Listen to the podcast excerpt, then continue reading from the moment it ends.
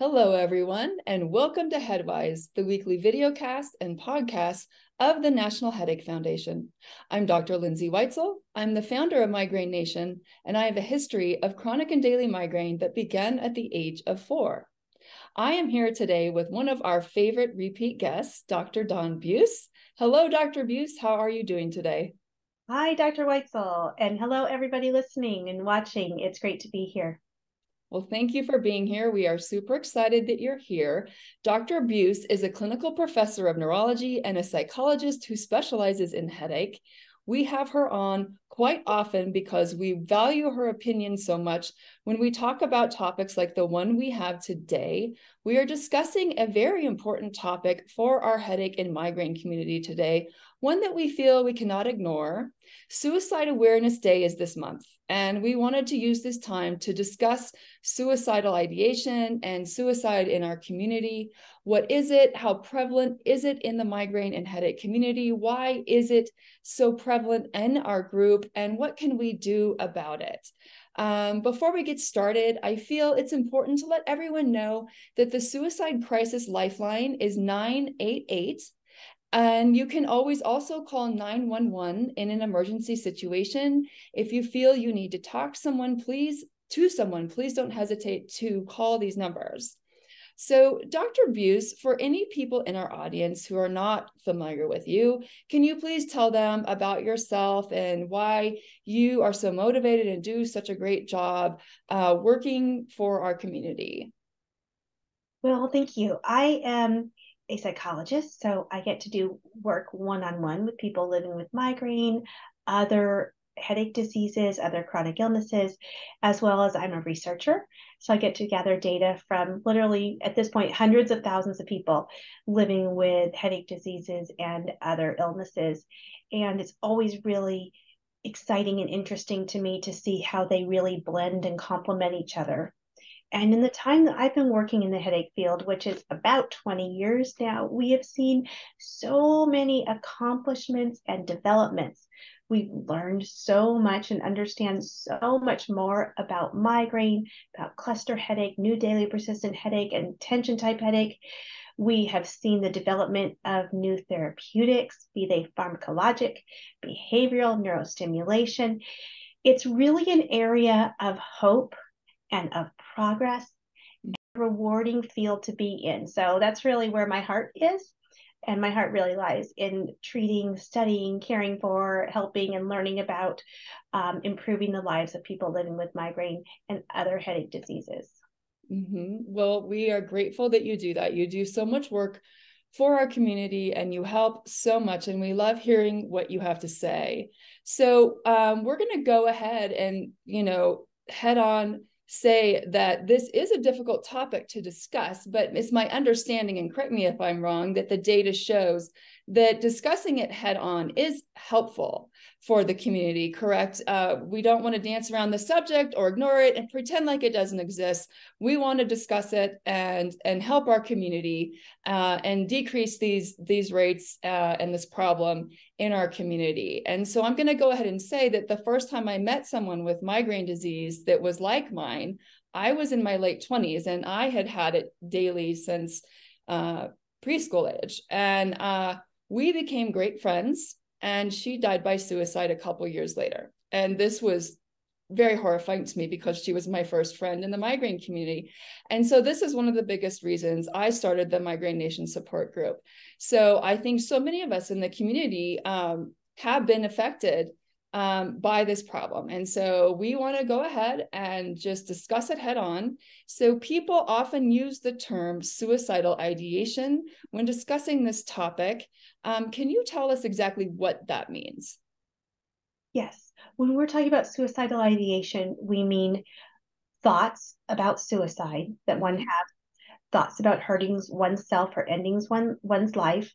And they may think about a passive approach like it'll be easier if i didn't wake up tomorrow mm-hmm. or i'm a burden on my friends and family it would just be easier if i wasn't here mm-hmm. or an active approach which is maybe i should kill myself maybe i should end my life And we see that kind of increase in its intensity as people start to think about how they would do it.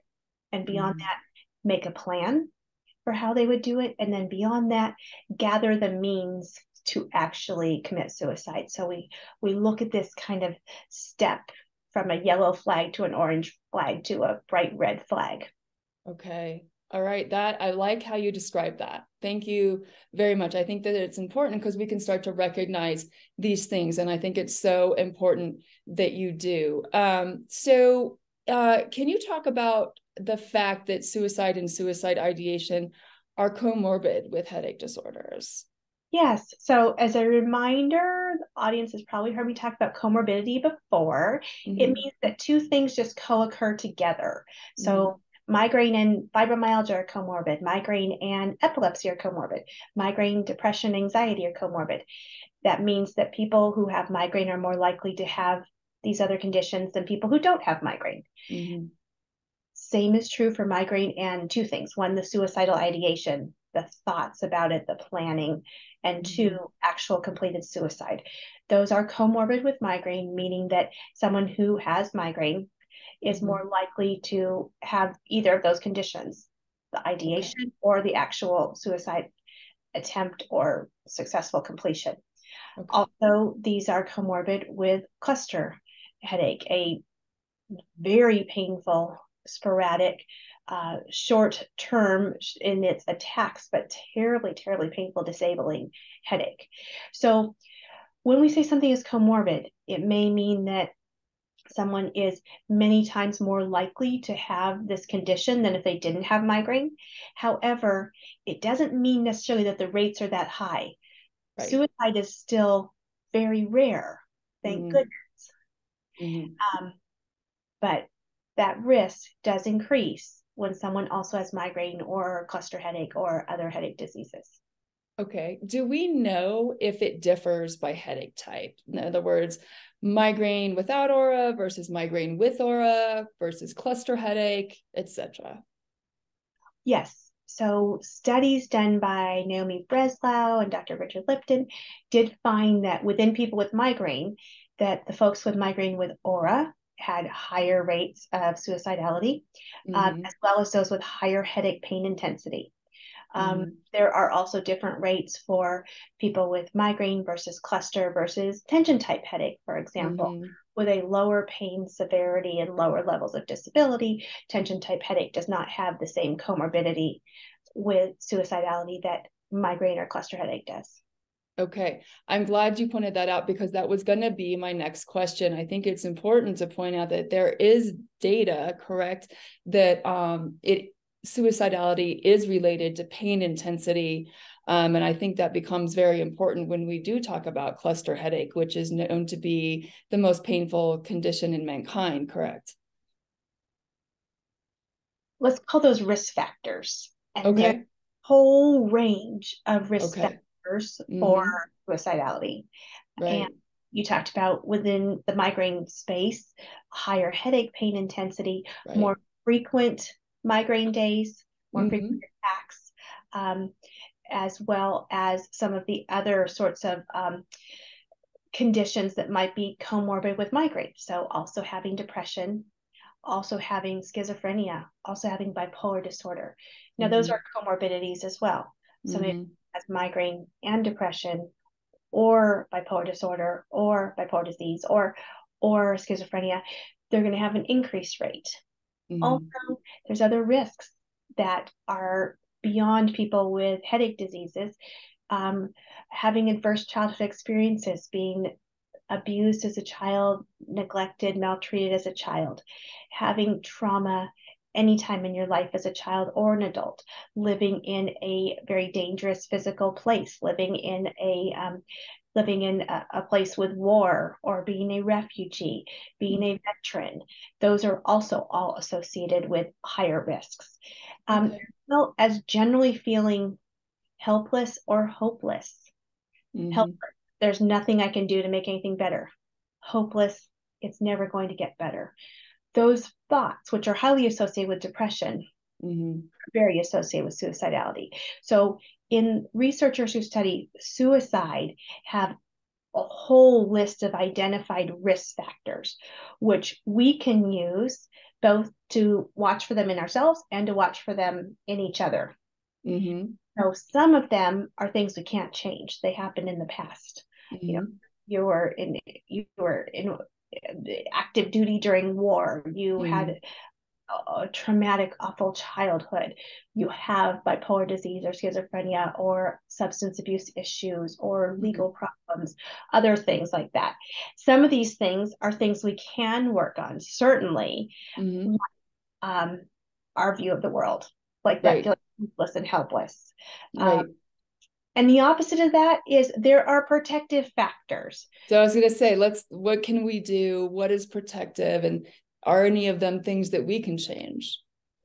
A lot of them are things we can change. Mm-hmm. One is feeling connected, mm-hmm. connected to community, friends, mm-hmm. family, neighborhoods, um, anyone that you choose to make a connection with, our online virtual uh, right. National Headache Foundation world, migraine mm-hmm. and all of these kind of virtual connections are great places for people with migraine. You know, mm-hmm migraine, a lot of these terrific places.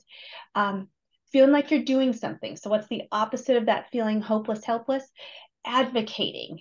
Whether you're advocating for yourself and your own medical disease, right. whether you're advocating at a bigger level, like participating in headache advocacy, like Headache on the Hill, or participating in a Miles for Migraine run, or raising awareness or funding for research, advocating, feeling energized, feeling like you're doing something, there's something you can do. Right. Purpose. Purpose. Purpose in life. Uh-huh. Migraine cluster these diseases can take away a lot of layers of people's identity. Mm-hmm. Maybe they're not working anymore in a career that felt really valuable to them. Maybe they don't feel like they're engaged in their family and their social world in the same way. And they start mm-hmm. to their world shrinks and they don't have that connectedness and they've lost their purpose. Maybe they feel like they can't do something that used to matter to them a sport, a hobby, a volunteer work, a project, a travel, something. Um, it's important to try to fill back up that space with something else that works right. for now. We want to keep our lives full and mm-hmm. not let kind of that shrinking that happens when you live with a chronic, painful, unpredictable disease like migraine or cluster. Um, right. want to kind of fill it back up.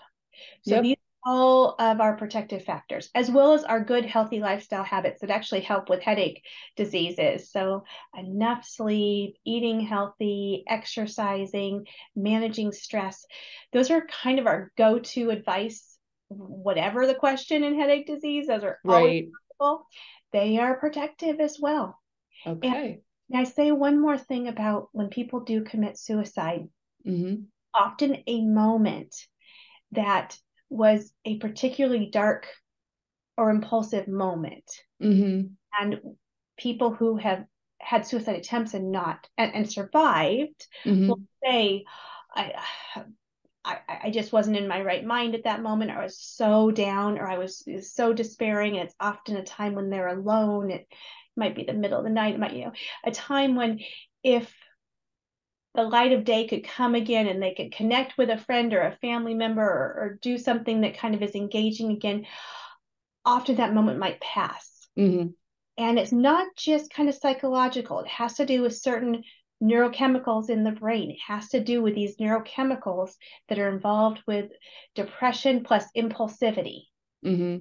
Um, that gets you to that place to act in that way. So we've got to kind of watch for these red flag times and these warning signs and really right. try and kind of you know help with the protective factors and yes keep the protective factors going and of course the biggest protective factors are going to be if someone is feeling has depression anxiety bipolar disorder if they are feeling they may be thinking about hurting themselves is reaching out to a professional it okay. can a primary care professional it can be psychiatrist, psychologist, or in the moment, like you said, calling 911 for an in the moment emergency or 988 at any time for support. Dr. Buse, what about stigma? Uh, what role does that play if we're in an environment where migraine and chronic pain are stigmatized, or our family members or coworkers um, aren't supportive of us, or do not believe that we're in pain, or or don't believe in migraine itself? Um, is this thought to put people at greater risk of a suicidal ideation, etc.? Stigma is absolutely associated with all sorts of negative outcomes, including for those who are at risk for suicidal ideation already, mm-hmm. increased risk.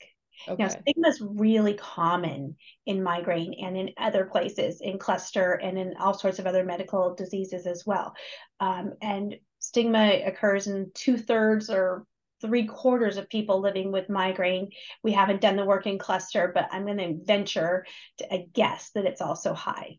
So mm-hmm. it's not that everyone who experiences stigma is going to have suicidal ideation. Right. But let's flip that for someone who may be at risk of suicidal ideation for various reasons from their biology, from their history, um, from how they're feeling, their comorbidities, maybe including things like depression or bipolar disorder or schizophrenia. Adding stigma in the mix is really, really increasing their risk in a negative way. And if we flip that, having a supportive community, family, healthcare professionals who are going to be helpful and try and treat both the migraine as well as the suicidality is really helpful. So, mm-hmm. um, stigma really is the enemy of good outcomes in right. many ways. Um, right. Um, stigma is also just generally associated with worse outcomes for people who have suicidal ideation because they may not feel comfortable talking about it, seeking help, getting mm-hmm. care. And so they kind of may silently and quietly on their own be feeling very desperate, very sad, very hopeless and helpless, and more at risk of suicide than someone who feels comfortable talking to friends, family, asking for help, and talking to healthcare professionals.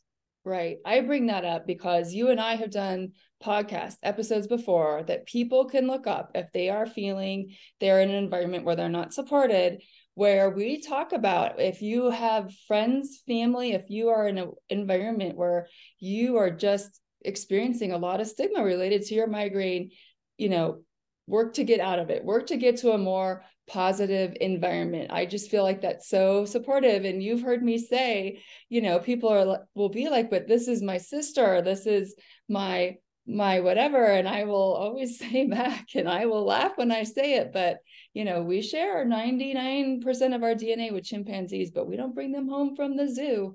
So you know it's it's funny but you know you we don't need to experience that. You don't need to be subjected to that if it's really bringing you down because you know we are in a place where we are trying to get better. And so i like to bring up stigma whenever we're talking about something like this. So um or we talk about everything related to headache diseases as well as talking about suicidality in the open like we are more mm-hmm. we can mm-hmm. stigmatize the experience and just recommend that people seek help let them know right. what the resources are let them know what the, the help is and let them know when we talk about comorbidities that these thoughts are while they're they're not common um, mm.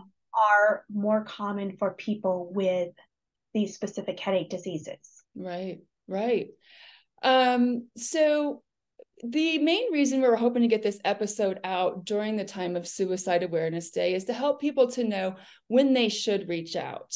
Um, you know, if if they've been feeling these these feelings, they've been having these thoughts, and I love how you presented um, the definition of suicide ideation when we opened this episode, and you were talking about um, the flag colors. There's yellow flag for certain thoughts as things progress um, do you have any words for where the point is in this thought process for when, okay, now you need to reach out, you need to call someone and and just make sure that you're going to stay safe. Where where is that point so that we can get that in people's minds? Well, it's never too soon if you are feeling depression or anxiety, or if you do have schizophrenia, bipolar disease, and you're not getting care that's a great time to get care. You can talk to your primary care professional or talk to psychiatrist or mental health professional. Mm-hmm. If you have thoughts at any point that you want to hurt yourself mm-hmm. and entertain those thoughts, that is a time to start paying attention. And as I said, there may be passive thoughts like if I didn't wake up tomorrow morning, it would be easier. If you mm. feel yourself feeling like a burden to others or mm-hmm. feeling that your life has either no point is is kind of pointless um, mm-hmm. um, or that you're feeling hopeless about the future those are signs that it is worth talking to a mental health professional again you can start with your primary care you could go right to a mental health care professional or you can reach out to the one of the support lines. 988 is the national in the united states suicide support line. Um, but there is also um, other support lines. There's a support line for people of color. There's support lines for lgbtq plus individuals. If you want to find a support line that might even feel um, a more natural fit for you. Mm-hmm. Um, if you reach the point where you are actually making a plan of how you would commit suicide and if you are gathering whatever you would need to do that right. that is going to be a a, a red flag.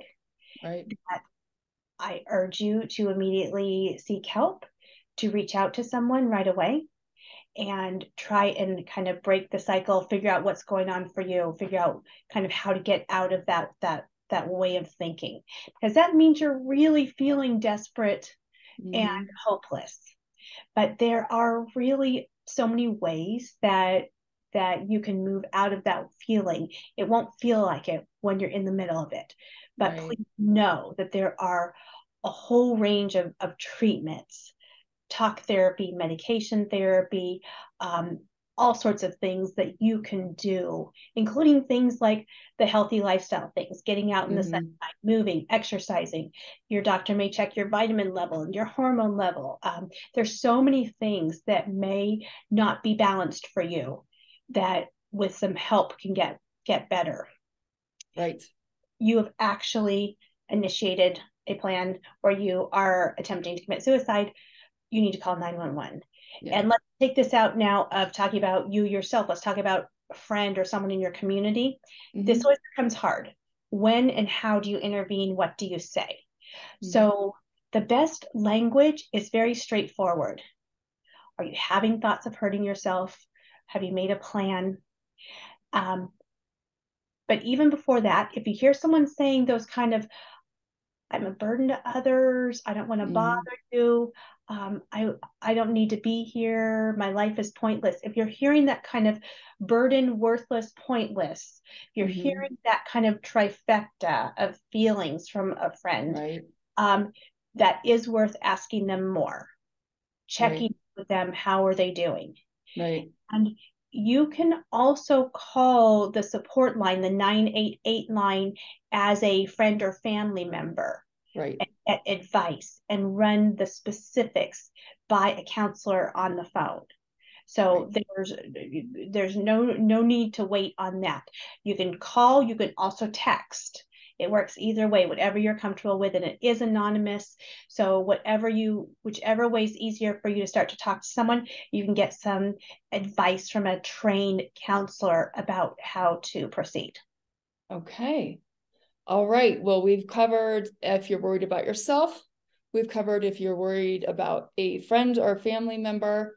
Um, thank you so much. We've learned so much about the association between headache disorders and suicidal ideation and and the definition of it, etc. And I hope that we've helped some people and helped people understand. So thank you so much for being here today, Dr. Buse. And thank you everyone for listening. And please join us again next week